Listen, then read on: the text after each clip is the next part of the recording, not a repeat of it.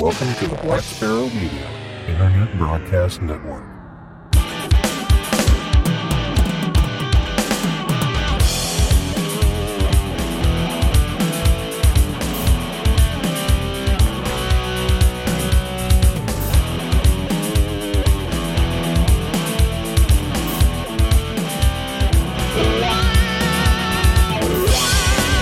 You're listening to Linux in the Ham Shack. LHS is a podcast about Linux, open source, and amateur radio for everyone.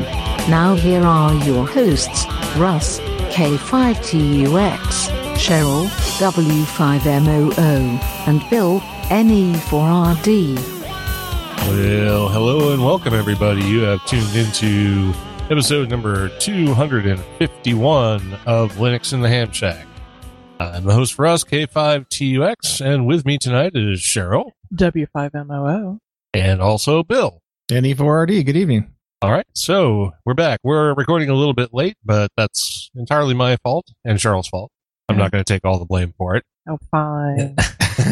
I wanted to go two weeks ago, but no. Yeah, well, we can't go next weekend either. So, all right, roll bar.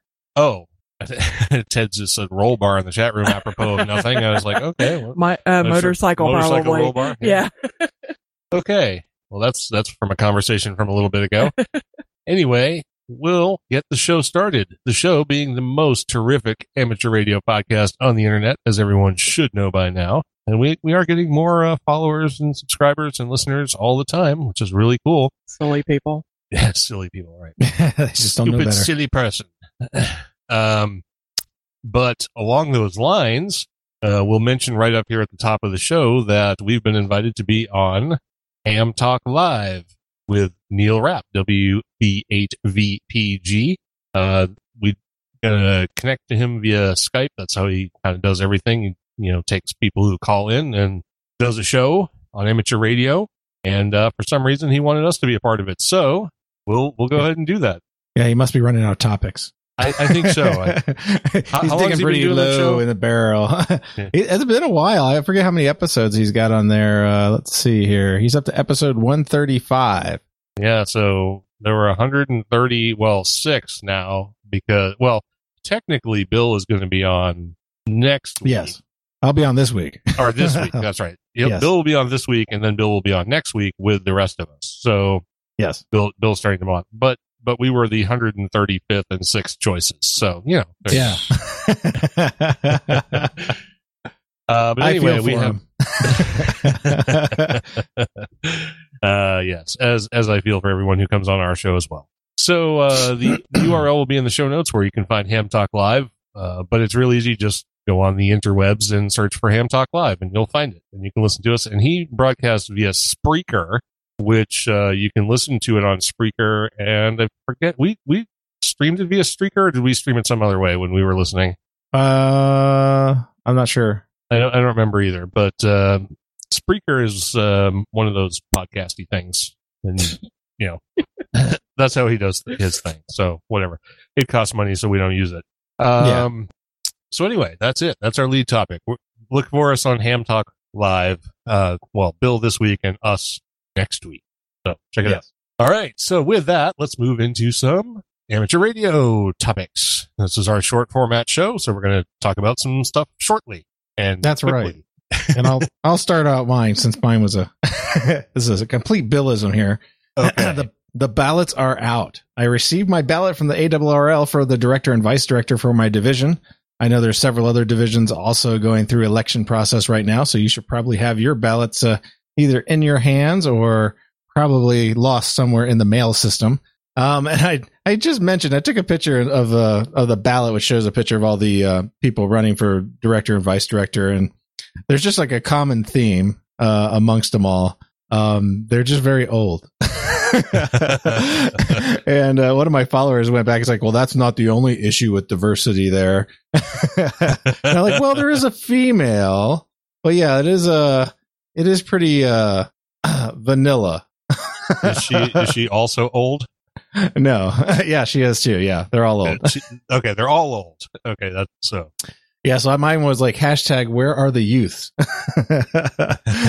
they seem to complain about everything about the ARL, but I, I didn't see any of them in my ballot. So yeah. Well, Bill, since you're more up on the ARRL than than Cheryl and I, Mhm. because I have not been a part of the organization for many many years now.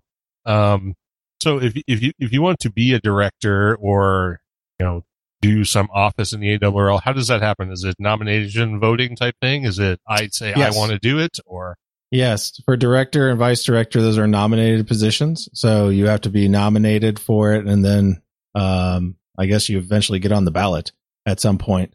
Um, I'm not sure. We only had three and three, three for vice director and three for director. I'm not sure how popular of a position that is in the in the realm of the ARRL. I'm, I'm assuming there's a little bit more of a time commitment and stuff uh, related to that because you do have to uh, I guess make uh make some accommodations to attend events and stuff like that throughout the entire district.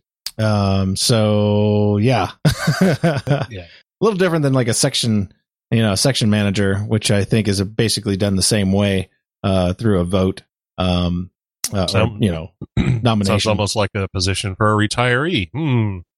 Yeah, it could be. It could be. yeah, that's possibly it. Is like if it's a non-paid job, which it is.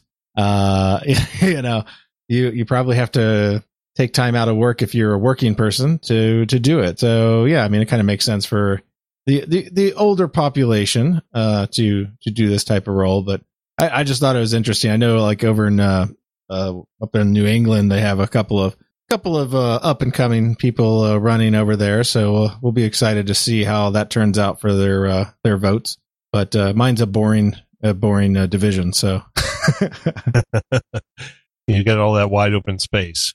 yes, All right. So yeah, I haven't even looked up to see what's going on in the directorship of you know our section here. I have no idea, but I suppose I should pay more attention. But life goes on. All right. So anyway, uh, this next one doesn't look completely Billized, so uh, I think we can let Cheryl do it. What? What? Huh? You mean what? How come you're always caught off guard? Because I'm still recovering from driving home. well, I'm still recovering from working on the show notes while you were driving home. So yeah, I find it amazing that 150 miles into the trip, you're like, oh crap, we're almost home. yeah, because I didn't see anyone go by. I was too busy doing stuff. So. Which was actually great for me. I'm sure it sucked for you. yeah, but it, anyway. it sucked for me, trust me. So, All right. So anyway, go for it. all right. So our next story is about Hurricane Net activation is imminent. The Hurricane WatchNet HWN has announced tentative plans to activate on October 9th at 2100 UTC on both 14.325 and 7.268 as now Hurricane Michael is forecast to become a category 1 hurricane later today. Expected to make landfall somewhere on the Florida panhandle in the evening of the 10th as strong as a category 2 or possibly a major category 3 hurricane. Oh, so much fun to be in the southeast these days. yeah, so here we go again. Right. We live in Tornado Alley. Just just think it yeah, but this has been a really light tornado season from what I recall. I don't even there maybe early in the season there were a couple of you know pretty yeah. bad storms and I know a few people have probably died from tornado related incidents, but it's nothing like this late hurricane season is turning into. true. So, all right, we'll be on the lookout for that. And if you need to uh, participate or want to participate in activation of those nets, that information will be in the show notes. And then we also have WRC 19, the agenda being set. IARU volunteers have been working for three years to progress agenda item 1.1 for the World Radio Conference 2019. Uh, this agenda item seeks a Region 1 allocation at around 50 megahertz for the amateur service in the radio regulations table of frequency allocations to align with the allocations in Regions 2 and 3. At this meeting, two options were prepared. The first preferred by the majority of CEPT administrators actively participating in discussions and proposes a 2 megahertz secondary allocation for inclusion in Article 5 of the ITU radio regulations. The second option, which is the result of a major compromise brokered by the amateur movement following the last PTD meeting, uh, and it's preferred by U URAO, E-U-R-A-O, and IARU, would see 500 kilohertz primary allocation from 50.0 to 50.5 megahertz, and a secondary allocation for the rest of it, 50.5 through 52. Either option would improve the current 50 megahertz international mechanisms which permit amateur radio operation on a non-interference, non-protected basis. These options will be further considered at the next PTD meeting. Go. It's all about Yay. the it's all about six The magic band. or magic band goodness. Yeah, I know this has been a bone of contention for uh, for a lot of people. So uh, hopefully they'll get this resolved and we'll uh, we'll see some six meter uh, action in some uh, new areas that uh, hasn't been allowed. It's always nice when there are more allocations opened up to the amateur radio service, especially in interesting bands like six meters. Um, and so apparently IARU regions two and three already have allocation in this space. Is that what I got from this? Yes. Uh, all allocation primary? Uh, I think we're IARU too, aren't we? So, uh, Oh, so what's one? I'm sorry. What, what's IRU one? one is, uh, I think Europe, if I recall correctly. Um, I'd have to look at my IARU uh, region map. Let's see, IARU region map. Region I haven't looked at my, my QSL card recently. That's where, that's where it Yeah. tells me what my I- IARU region is. Okay, so region one is Europe and Asia and Africa. Region two is all of North America and South America. Region three is like uh, South Pacific uh, and Asia, South Asia, Southeast Asia. So yeah, so region two and region three, of course, have fifty me, uh, you know, six meters, and this is why Europe uses uh seventy megahertz, the the four four meter band that we don't get because uh they have allocations there and uh we don't. Um, and I think it has to do with uh you know, well, for us it used to be TV stations were were the problem, but since we're no longer analog and TV, uh, we no longer have those terrestrial problems with uh, six meters. I think like channel three or four or something like that was right in the middle of the 50 uh, six meter band. Um, but I think uh, over in region one, they still have uh, um, a different setup there. So they have other uh, primary uses for those frequencies. But I think that's also dying off. So hopefully they'll be able to clear this up and we'll get we'll get some six meter action uh, completely uh, available for region one.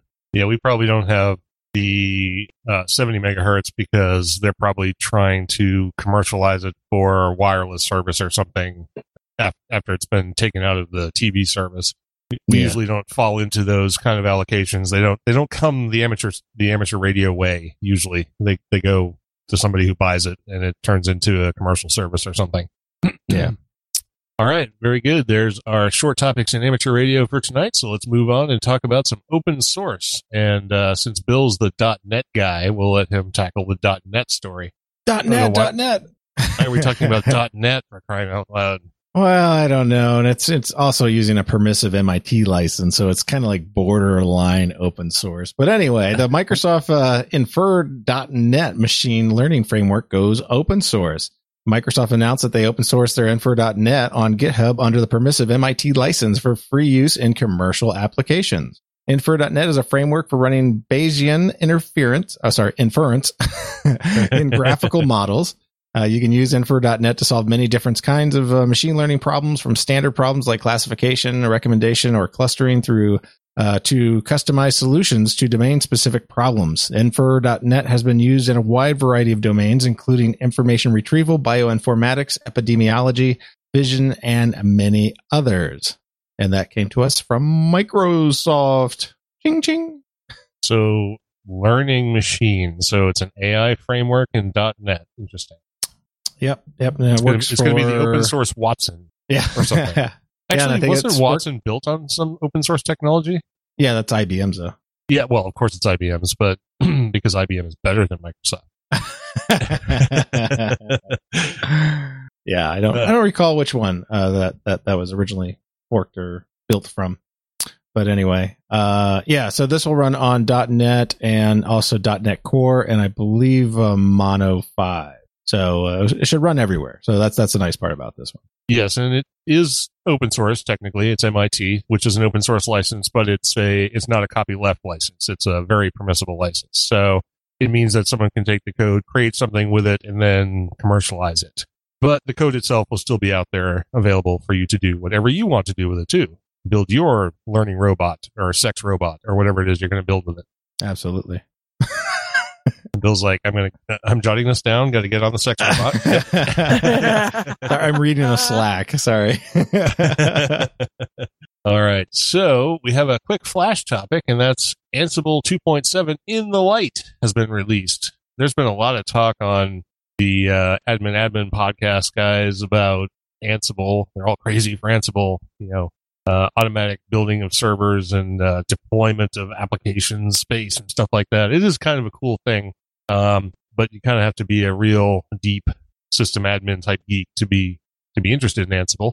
Uh, it's a radically simple IT automation platform that makes your applications and systems easier to deploy. Avoid writing scripts or custom code to deploy and update your applications. Automate in a language that approaches plain English. Use SSH with no agents to install on remote systems. Uh, this particular release has several security fixes, among many new modules for Azure, Google Compute, and more. Check it out. And that's Ansible 2.7 being released. I know we've played around. We talked about Ansible once before. I think I don't. We, We, tried like a- to, yeah. yeah, we we talked um, impotently about Ansible. Uh, Yeah, I, th- like, I think uh, John was going to come to teach us all about it. oh well, good. We need to have John come and do that. But like with all uh, with all powerful tools, they have a fairly steep learning curve. So you know, and and yes, it does have a human readable like language, um, but there is still structure and syntax that you have to learn. It's not like you can. It's not like you can just say, "Oh, go do this thing," and blah blah blah. You know, it's not quite that free form, but uh, it is powerful. So if you're into, uh, if you have a lot of systems to deploy and you want to do it in an automated fashion, you should check out Ansible. Uh, there, there are lots of other applications that do that kind of thing.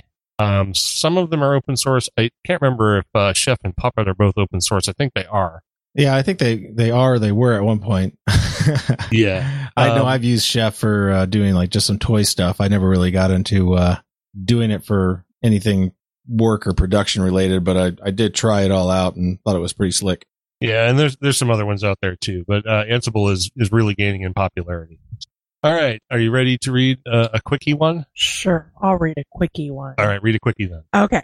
So our last one is Open Source Firmware Conference 2018. Videos are online. The conference was last month in Europe. If you're interested in content from it, they have a slew of videos from the presentations there.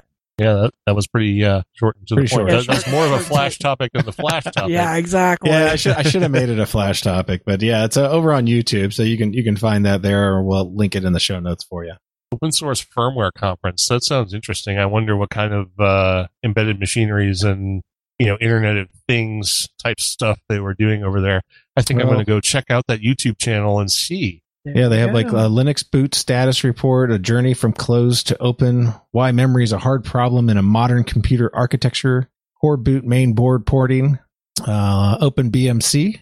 Uh, let's see here, Google Secure Microcontroller and CCD. So a lot of cool and interesting little topics. Dynamic tables framework, uh, a tale of reusability and core boot. So uh, yeah, deep in the deep in the depths of boot. check check it out if you're like that geeky. I I don't think I am. if you if you know all of the things you can do with BusyBox, check this out. yeah. It's it's going to be like porn for you. So, all right. So I'm going to tackle this next one in our Linux in the Ham Shack segment because the last two are 100% billified. So we're going to have to let him do the lessons. uh, so this first one is a another flash topic, I guess, if you want to say. Um, FT8 call is a new mode that's based on FT8. We've talked about it before. It's actually a RagChew FT8 mode, which is a sort of quasi contradictory. Um, and I actually couldn't get it to work the other day when I tried it, but I think that was a machine configuration problem because as soon as I rebooted and started up FT8, everything was working fine. Uh, and I never did try to get FT8 call working again. However, I can no longer get FT8 call to work, nor can you because it's not called FT8 call anymore. It's called JS8 call. Um, and after getting notice of the WSJT's team disapproval of naming the project FT8 call, the team renames the application to JS8 call and releases a new version 0.7.2. And I just got an email from the list not that long ago uh, outlining the features of uh, 0.7.2, and apparently they're calling it a major release. So yeah, I think they had 0.7 out when they first made the change, but I think it had a, a few problems and it got quickly changed. in the next day or two. So Yeah, and I forget So- what uh, JS who JS stood for. Um, I know I saw it in the list, but I don't recall. I didn't recall either. It, it's it's the, apparently some of the code or the the major part of the code for FT8 call now JS8 call was created by somebody whose initials are JS, and I don't remember who that is. So, uh, but anyway, yes, check out JS8 call if you want to rag chew on FT8 or something like that. yeah, it's the new hotness, I guess. I don't Yes. know. Yep. Until the We'll new see. until until like uh, JS4 call comes out or whatever, you know. Yeah, yeah. It's like- Twice the text, half the nonsense. I don't know. It's all getting Alrighty. stupid in the digital world. But anyway, let's go GitHub dumpster diving. Yes, yes. We're gonna go get hubbing and get labbing tonight. We're we're double dipping here. We're going into both both repo trash heaps.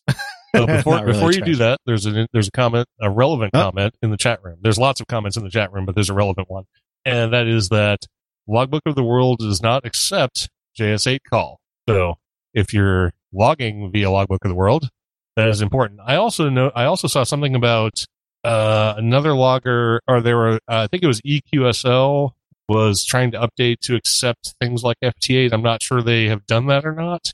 Yeah, this is this is always the case. I mean, even when uh, uh, FT8, uh, you know, was originally released, it took uh, several weeks for uh, those extensions to get added into uh, Logbook of the World and you know trickle through all the other loggers that are out there.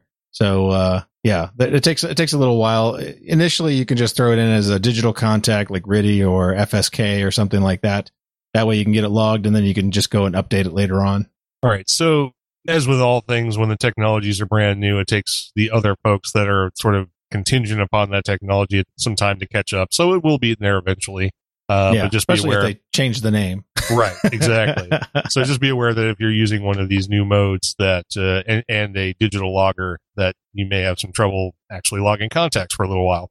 Okay. Yeah. Now you just can store them in your the- log and you can transmit them later. So no big Yeah. deal. Absolutely. But anyway, back to back to GitHubbing. So uh, I found a couple of interesting uh, projects here on GitHub that have been recently updated. Uh, first one comes to us from Stephen Hauser N1SH. It's called QSO Mapper, and uh, it's a JavaScript web page to plot uh, ADIF, uh, you know, log an ADIF file on a Google map, and it's uh, it's pretty cool. Uh, the link is in the show notes, and he has a little test page up so you can see what it looks like, and it uh, it brings up a nice little map that you can zoom, you know, like Google Maps, and uh, you can select a file. You can do whatever you want. If you want to run a local file, you can do whatever you want with that. Uh, it looks like a pretty cool little project to do something simple and sweet. I'm thinking of uh, possibly using this for uh, a national or world jamboree next year because we want to keep some kind of map of the contacts that are going on at the moment. And this might be an option just to keep a, an ADIF file constantly updated on that box. But uh, yeah, check that out. Uh, and another project here was from uh, Christian uh, or Christian Kunkus. I'm sure that's pronounced wrong. it's a DX Spider deployment script for uh, for doing a, a DX Spider soft uh, server. Uh, sorry, D- yeah, DX Spider deployment. That's what it's called. Uh, this is a deployment project for DX Spider amateur radio DX cluster software. It's an independent of the DX Spider development. Uh, this project focuses on easy DX Spider deployment in virtualized cloud environments, and as such is focused primarily on supporting Telnet nodes running on TCP networks.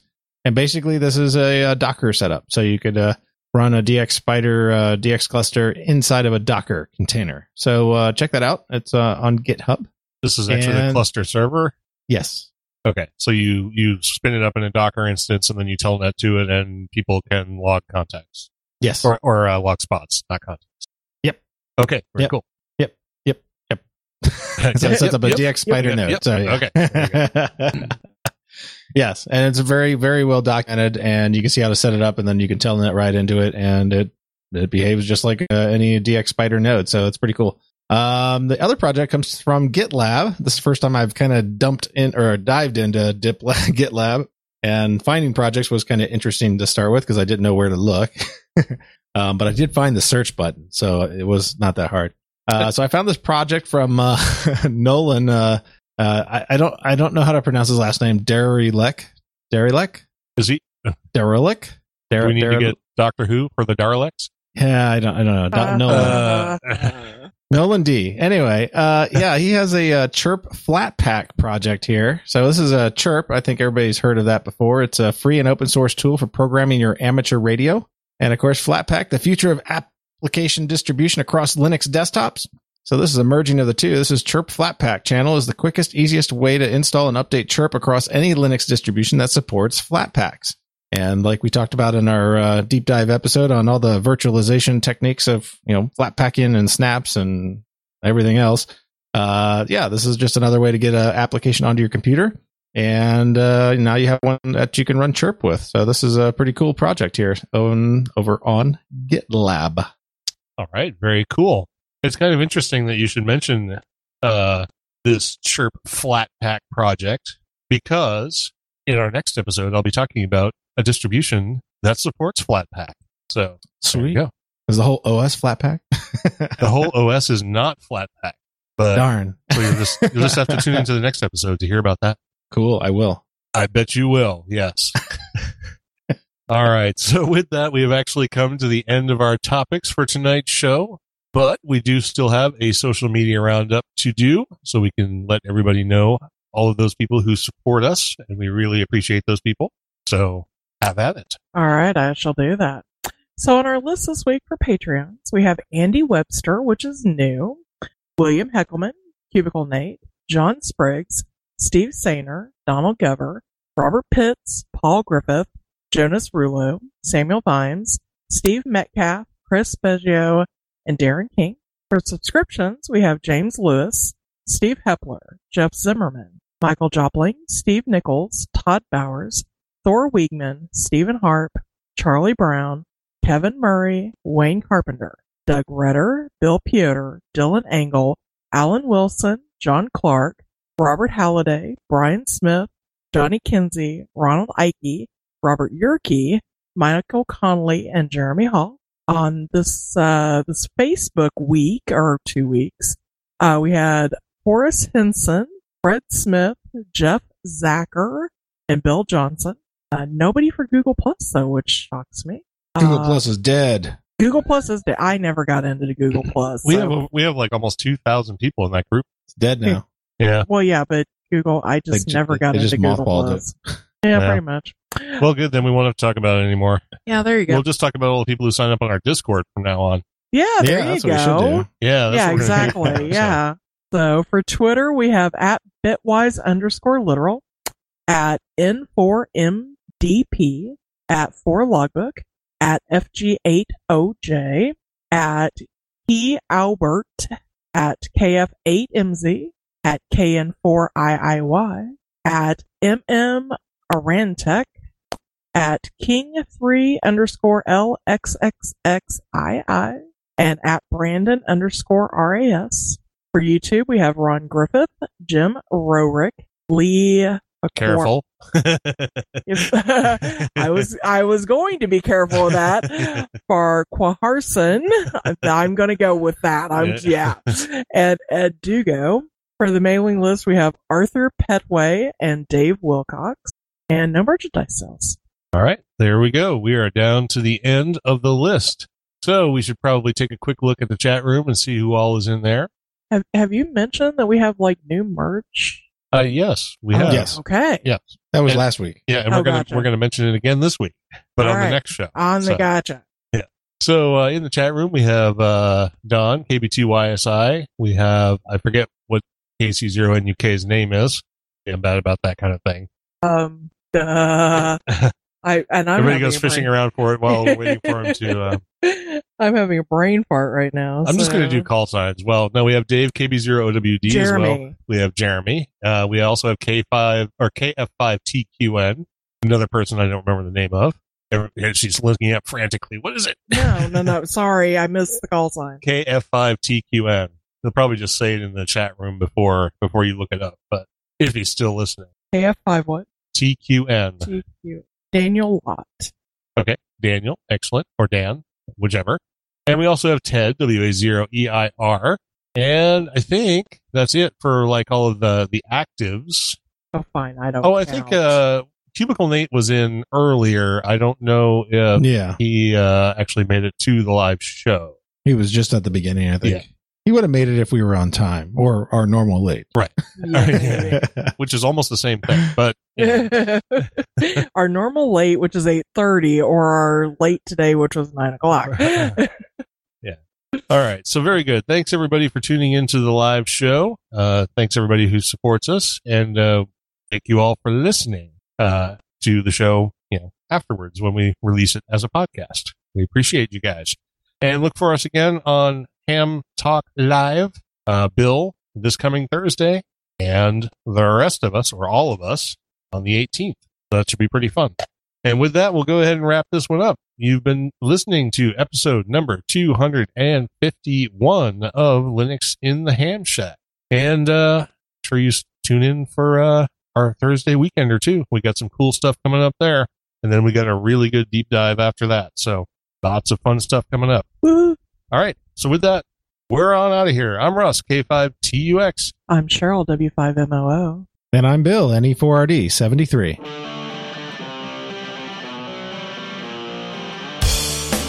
Thank you for listening to this episode of Linux in the Ham Shack.